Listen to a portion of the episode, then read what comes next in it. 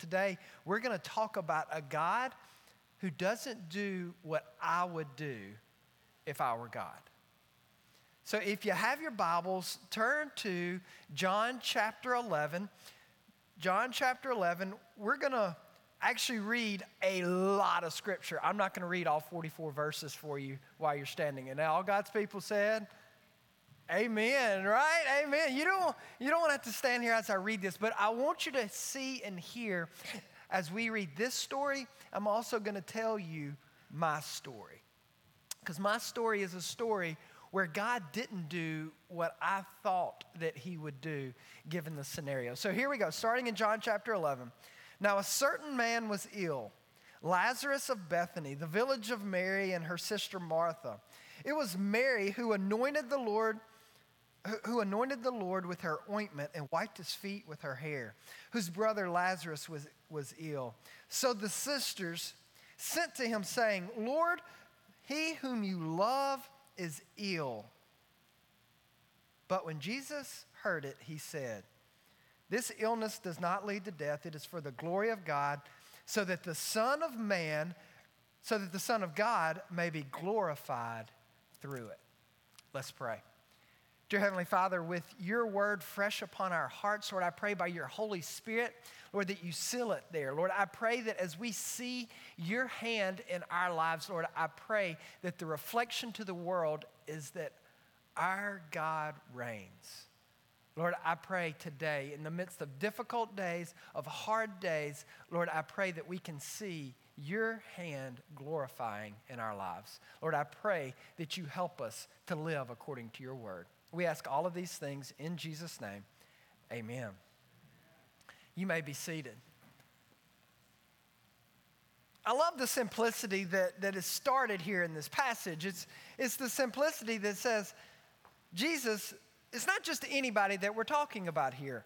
Jesus loves Lazarus. He has a deep relationship with him. It, it kind of unpacks. He talks about his sisters, and he talks about all this connection. And he says, Jesus loves Lazarus. And, and he goes on to say he's sick. His sisters are worried. And so they get this message, and he says, it's for the glory of God, and it's not going to end in death. I think it's important for us to understand that at the very beginning of this, Jesus is setting all the parameters. Sometimes Jesus doesn't do what I think Jesus should do, or what Jesus, what I would do if I were Jesus.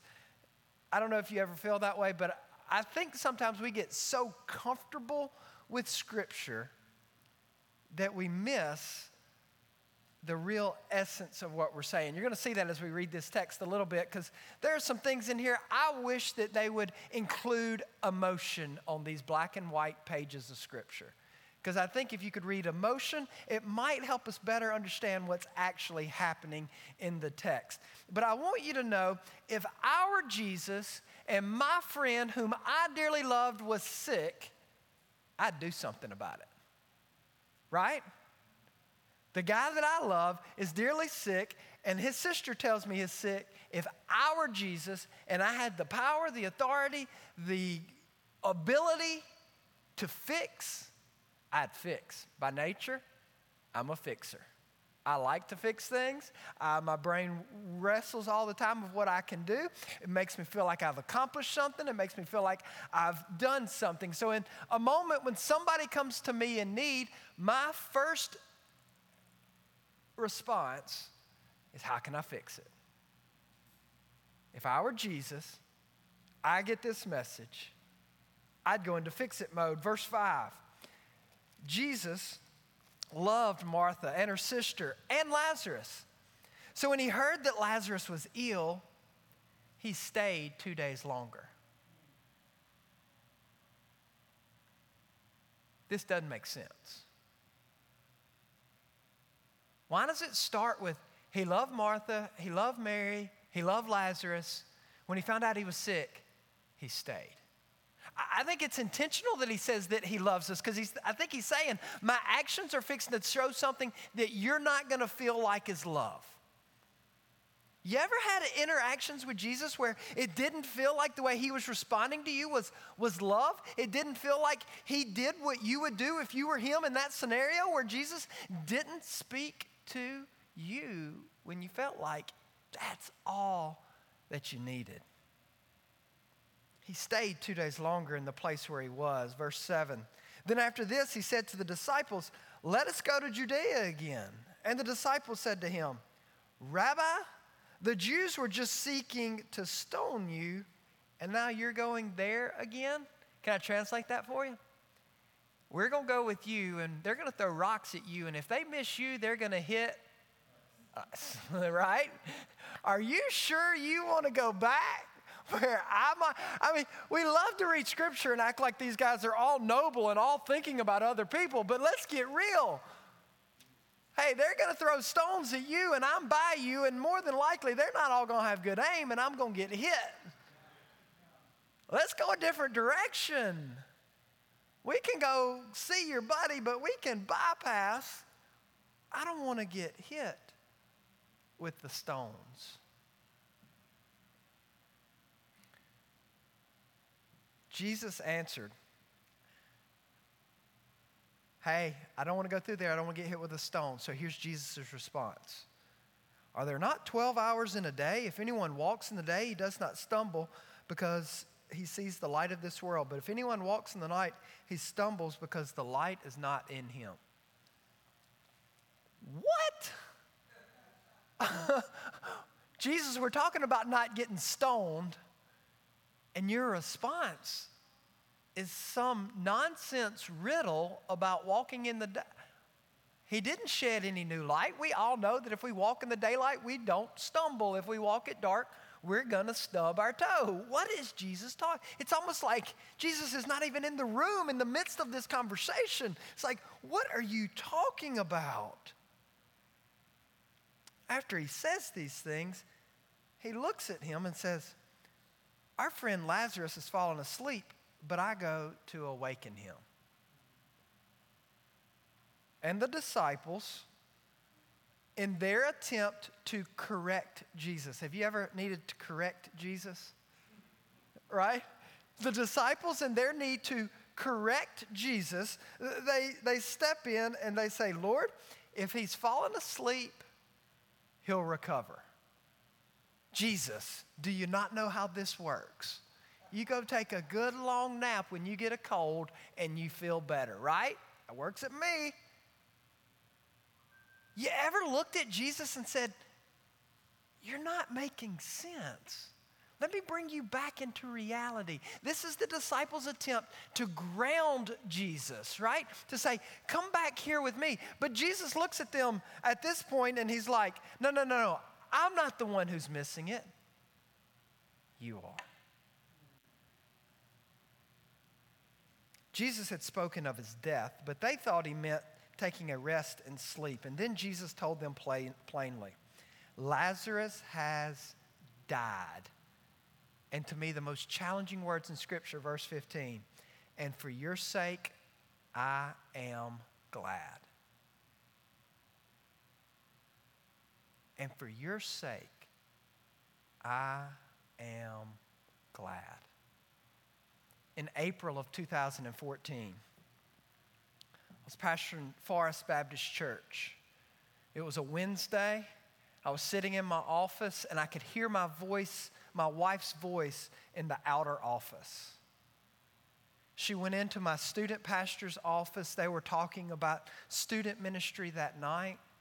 She passed out, hit her head, and went into a seizure. Over the next three days, she had thirty-two seizures. We were at Baptist Hospital in Jackson. After we'd been there for several days, the, the doctor walked into me and said, "These are non-epileptic, psychosogenic seizures." And I looked at him and I said, "No, sir, you're, you're not right. These are real seizures. I, I'm watching her. Her whole body convulses. And she, her eyes roll back in her head. And, and I'm watching these seizures." And he said, "Sir, you're going to have to listen to me. Th- these are psychogenic seizures." I had no idea what that meant. To me, that meant she was making something up in her brain, and, and her brain was responding. What I, I didn't know is that was the body's response to trauma. You see, my wife had grown up in an abusive home. and the, the challenge and the stress of what was happening in my life and the ministry that, that I was leading, I say collided with the stress of her past, and it was catastrophic.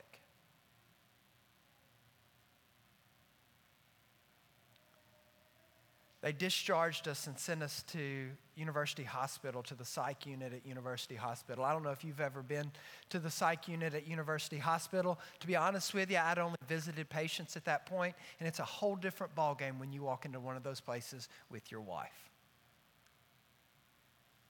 This particular unit is in the very center of the hospital.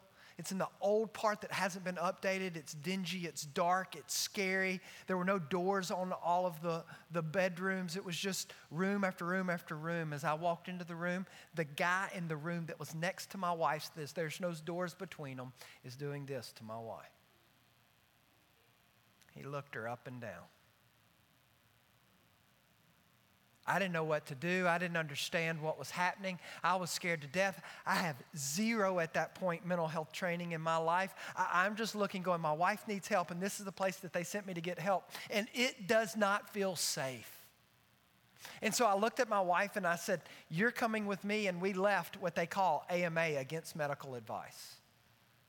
We walked through the bowels of the hospital. I had a friend that was picking us up. There was literally a tornado going over the hospital at the time that we were we were going through. We say a tornado was going on the outside and a tornado was happening on the inside. As we got to the outside, we walked out of the cold hospital into the warm air because there was a tornado going over. And as that warm air hit my wife's face, she had a seizure. I was holding my wife, standing on the outside of Baptist Hospital, tears flowing down my face, saying, baby, I will not take you back in there. We got in the car. We went to a, a hospital in Memphis on the next day. Felt safe. It felt secure. Honestly, as I look back on it, it was probably safe and secure at, at U M C. But I wasn't ready. We got to this hospital at U M C. And you have to sign everything away. And she walks into this room, and she can't have shoelaces, and she can't have a belt, and she can't, you name it. She walks in, and all of luxury was taken from her. No cell phone, no nothing. I could talk, I could call her at certain hours on certain days. It, it was the scariest thing I've ever done. I got in the car, and I drove three hours back home. At that point, we have five kids. My oldest was nine. They ranged in age from nine to two. I got home and I did the best I could to try to explain what's happening to mom, but the reality is on the inside of me, I had no idea what was happening with mom, and so the only thing that I could express to them was gibberish. Honestly, my kids will still tell you to this day that my lack of communication with them created hurt in their life. I've had the opportunity to look at them and said, I did the best I could. I, did, I didn't know. And it doesn't make sense because adults are supposed to know. For me, it felt like my wife was dying.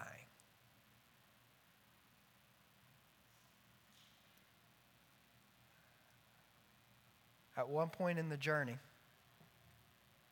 I got in the car and drove from Forest, Mississippi, and about the time I got on I fifty-five, just south of Vaiden, I was going to the hospital to ask the psychiatrist one question.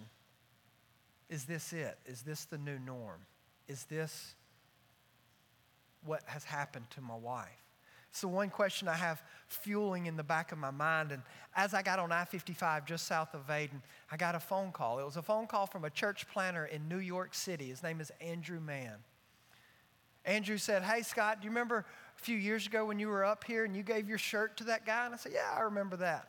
He said, I just wanted you to know that we are, are going to baptize that guy this coming up Sunday, and I want you to know that you introduced us to him, and as a result, God is working in his life, and we're going to have the opportunity to baptize him. It's like, oh, that's great. That's great news. Immediately, I'm telling you, as soon as I hung up the phone, my dad called. Now, it's actually my stepdad, and my parents are divorced, and so it's it's a little unique for us to be talking in the middle of the week, but he knew what was happening in my life, and so he called, and, and we had this quick conversation, And as soon as I hung up the phone, within three or four minutes, his son, my brother, called. And when his when he called, he said, and I quote, "Dad just called me, and he said, your brother needs you." The ownership in that "your brother." The combination of those three phone calls back to back to back to back was God whispering, "I see you." It was one of the most unbelievable experiences of my life. I didn't know at the moment, but that's what was going on, was that I felt unseen, I felt alone, I felt scared, and I did not have any tools in my tool bag to be able to share any of that with anybody. I thought my job, my job as husband, my job as father, my job as pastor was to have it all together. I thought that whatever the scenario, that I was supposed to be able to look at people and say, God is good all the time, and all the time, God is good. But I didn't have it in me to be able to proclaim that at that moment. And I didn't have the words to look and to say, I'm scared. I don't know what to do. So God whispers, I see you. Jesus looks at them in verse fifteen and says, and for your sake, I'm glad that I was not there, so that you may believe. I hope you're understanding where we are in the Gospel of John. And I know we just jumped in and we haven't seen the whole context. But these disciples, they, from this point on, Jesus is taking a steady march to the cross. This is not the beginning of the ministry. This is the end. This is guys that have walked with him for three years, and he is still looking at them at this point and saying, I am glad that you didn't experience that, that, that he died, so that you may believe. I don't know where you are in your faith journey. I was the pastor of Forest Baptist Church, had been in full-time ministry for ten or fifteen years at that point, had been to seminary multiple times, have all these degrees, and God was still looking at me saying, I am so glad that this has happened, so that you can believe. So Thomas, called the twin, here, you need emotion in this text because there's two ways that you could read this. So Thomas, the twin, said to his fellow disciples, let us also go that we may die with him. Could be the way he said it. Or he could say, so Thomas, called the twin, said to his fellow, fellow disciples, let us go with him also, that we may die with him. Changes everything, doesn't it? Based on what I know of Thomas's life, I think he's the Eeyore one. I think he's the second guy, right? Let us go with him, that we may die also. Now, when Jesus came, he found that Lazarus had already been in the tomb for four days. Bethany was near Jerusalem, about two miles off. Many of the Jews had come to Martha and Mary to console them concerning their brother. So when Martha heard that Jesus was coming, she went and she met him, but Mary remained seated in the house. Martha said to Jesus, Lord, if you had been here, my brother would not have died. But even now, I know that whatever you ask from God, God will give you. Honestly, I don't think that she has the words to express her pain. I think she started. If you'd been here, he would he'd have been saved. I, I think, honestly, she's frustrated with him. But we can't be. We don't allow ourselves to be frustrated with Jesus. We don't allow ourselves to look at God and say, you don't make sense. Even though we go back and read throughout the book of Psalms and we find David pouring out his heart saying, God, I don't understand, but I do trust you. God, I'm, I'm hurt. Where were you? Thank you for being here. I think that's where Martha is. Lord, if you had been here, he wouldn't have died, but I know you can raise him again at the resurrection. She knows these things. She's heard these things. I'm going to go out on a limb and say she sat in the pews and she knows the Bible left and right, backward and forward. And I wonder how many of us are sitting here today and are scared to express our hearts and our emotions to God fully. I was. I was. And I am so grateful that I went through the experience that I am telling you about now, because I can now look at you and say, I am willing to say, God, you frustrate me sometimes. I don't understand. And I want to understand. I want to know you, but I'm so scared right now. And my level of intimacy with him and with others has been totally transformed.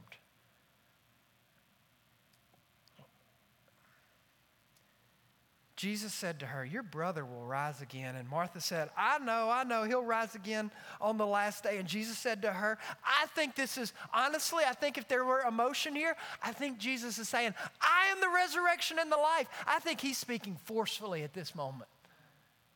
Like, I'm not talking about some future tense.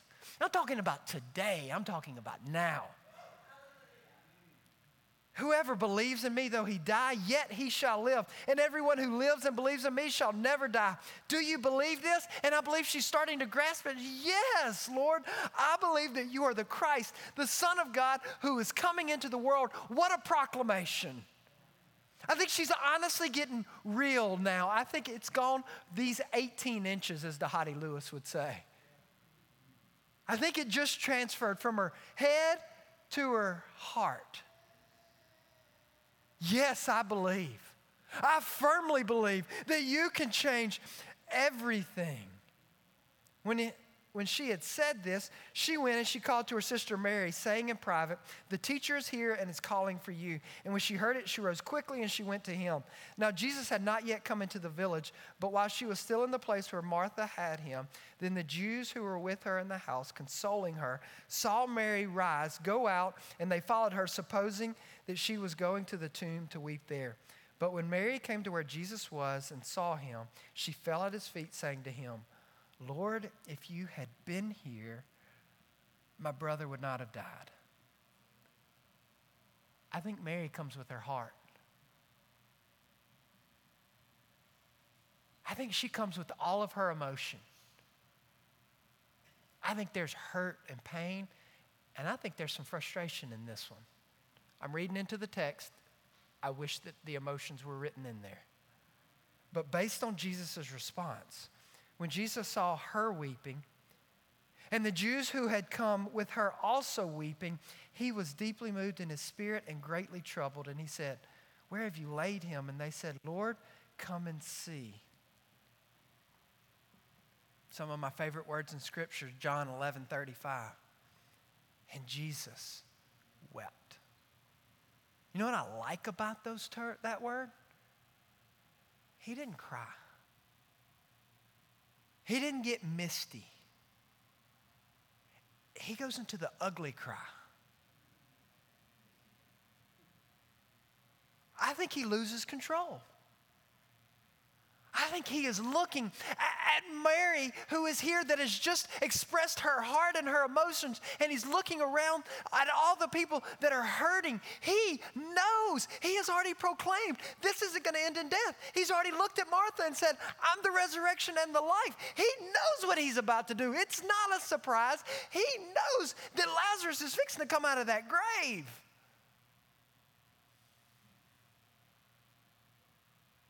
But he feels our pain.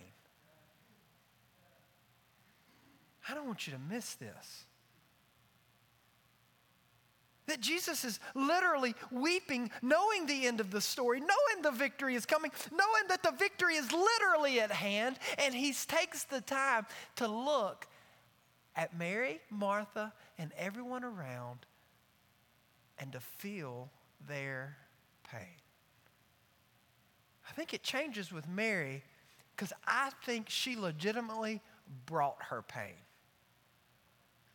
I think she legitimately brought her heart, and I think she laid it at Jesus' feet. Have you noticed how many times he's talked about belief? In this one passage alone, he talks about believing six times in this one story. Do we really believe? We ended up leaving the hospital in Memphis and taking my wife down to a hospital in New Orleans. The, they had miswritten a prescription. They were giving her antidepressants. And the more antidepressants gave, they gave her, the more manic she became. These are all terms that I didn't really know what they meant. I didn't have any frame of reference. Her last week that she was in Memphis, they were giving her two Ambien a night, and she had not slept in seven days. To say she was not thinking clearly is an understatement. She was in a whole nother world. When we got to the hospital in New Orleans, as scary as I thought things were in Jackson, a psych unit in New Orleans is ten times as scary as anything I've ever experienced. It's a big open room like this. There were some tough dudes in that room, tattoos in their necks and, and women in there. And I was scared, and we, I had to leave her. I got halfway on the Ponchatoula Bridge coming home, and my wife called me in tears and said, "This isn't safe. Come get me. Come get me." And I had to say, "I'll come visit you at visiting hours." I turned around and I went, and she had a best friend that was in New Orleans at the time. I, me and my brother stayed at her house. We went to visit her. That night, they didn't give her any, any of her medications. Not one medication, and she slept for seventeen hours straight. When she woke up the next morning, her psychiatrist walked up to her. There's a whole bunch of funny stories I could tell in the midst of all that. I will tell you one. That night, she was sitting in that big room, and she went over to a corner. She had her, her, head, her elbows on her knees and her hands in her head. She was sobbing. And this one young lady who was about her age came over, put her arm around Candace and said, "I cried my first day here too. It's going to be okay." She woke up after the seventeen hours of sleep. The psychiatrist came into her and said, "We want to try to give you a lithium." She said, no, no, no, no, no, no. I'm not bipolar. I'm just, I'm not doing well right now. I'm not bipolar." And so the doctor then lied to her. He said, "Well, sometimes when we give people lithium, it can help this medication be absorbed. So we think if you'll just try it for three days, we think that it will, uh, it will help you." And um, that is not true. Lithium brings you into stability when you are bipolar. And so um, after about three days, my wife's emotions began to stabilize. And I remember starting to look and go, there are glimpses of my wife that at this point I have not seen in the last six months. She came home and she went to outpatient therapy at Three Oaks, which is group therapy. Eight to ten people sitting in a circle talking about their struggles honestly and openly. She would come home and she would tell me what was happening in group therapy, and I would look at her and go, that sounds an awful like lot like what church is supposed to be like. I remember I was the pastor of Forest Baptist Church. And this message of belief still was sinking in. It had not sunk in. So I remember standing and going, "Church, this is what you are to be like," and never modeling it for myself. Never experiencing, having an expectation of people of something that I was not doing or leading or experiencing myself. I remember being frustrated that the church didn't just do what she was experiencing and the healing that she was getting here. Quite a bit different than Jesus looking at the hurt and the pain and weeping with them. Verse thirty-four, where have you laid him? I mean, verse thirty-six. So the Jews said, see how he loved him? And I love this. And some of them said, could not he who opened the eyes of the blind man have kept this man from dying? They're scoffing at him. They're making fun of him. They're questioning him. It doesn't slow him down. Verse thirty-eight, then Jesus, deeply moved again, he came to the tomb. It was a cave, a stone laid against it. And Jesus said, take away the stone. And Martha, the sister of the dead man, said to him, Lord, by this time there will be an odor. If you have the King James Version, I love the way they wrote, he words this. It says, Lord, he stinketh. I love that word. He's been in there for four days and he stinketh. There's going to be a great odor. And I, you know, Jesus, again, why do we sometimes feel this need to inform Jesus of things? Right? Like, and bless her heart, it gets recorded for all eternity. So they took away the stone. Oh, wait a minute. Jesus said to her, did I not tell you that if you believed, you would see the glory of God? So they took away the stone. And Jesus lifted up his eyes and he said, Father, I thank you that you've heard me. I knew that you always hear me, but I said this on account of the people standing around, that they may believe that you sent me. When he had said these things, he cried out with a loud voice, Lazarus, come out! And the man who had died came out, and his hands were bound with linen strips and his face wrapped with a cloth. And Jesus said, unbind him and let him go. Unbind him and let him go. As my wife started going to that outpatient therapy, as she started unpacking some of the horrors and the tragedies that have kept her bound for thirty-five years, Jesus looked at her and said, unbind her. Let her go. My wife is still bipolar. My wife still takes medication. My wife's emotions still go high and they still go low. They change, we have found they change with the seasons. But my wife is alive. My life is well. My wife is well. My wife has difficulties. And my wife changed my life.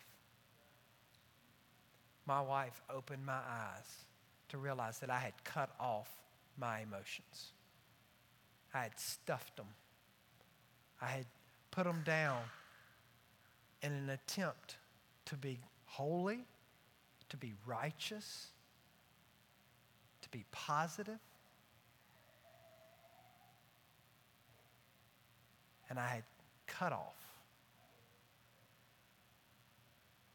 the very thing that God has created in us to express our lives.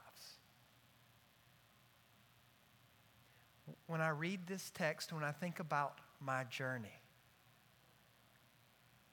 when I know the Bible like we know the Bible, I can't help but wonder if there are other people, for one reason or the next, that have cut this part off from this part. And I love the fact that Jesus is looking today and he's saying, you believe. Now trust me. Trust me with that scary part of your life that you don't think anybody else could ever understand or ever know. I believe he puts us in safe spaces. And I think we have to be intentional to put ourselves in safe spaces to where we can open this part up to one another so that we can ultimately open this part up to him. So my question for you is, how are you doing communicating all of who you are to all of who he is? I believe the change in the text is when Mary brings herself to Jesus.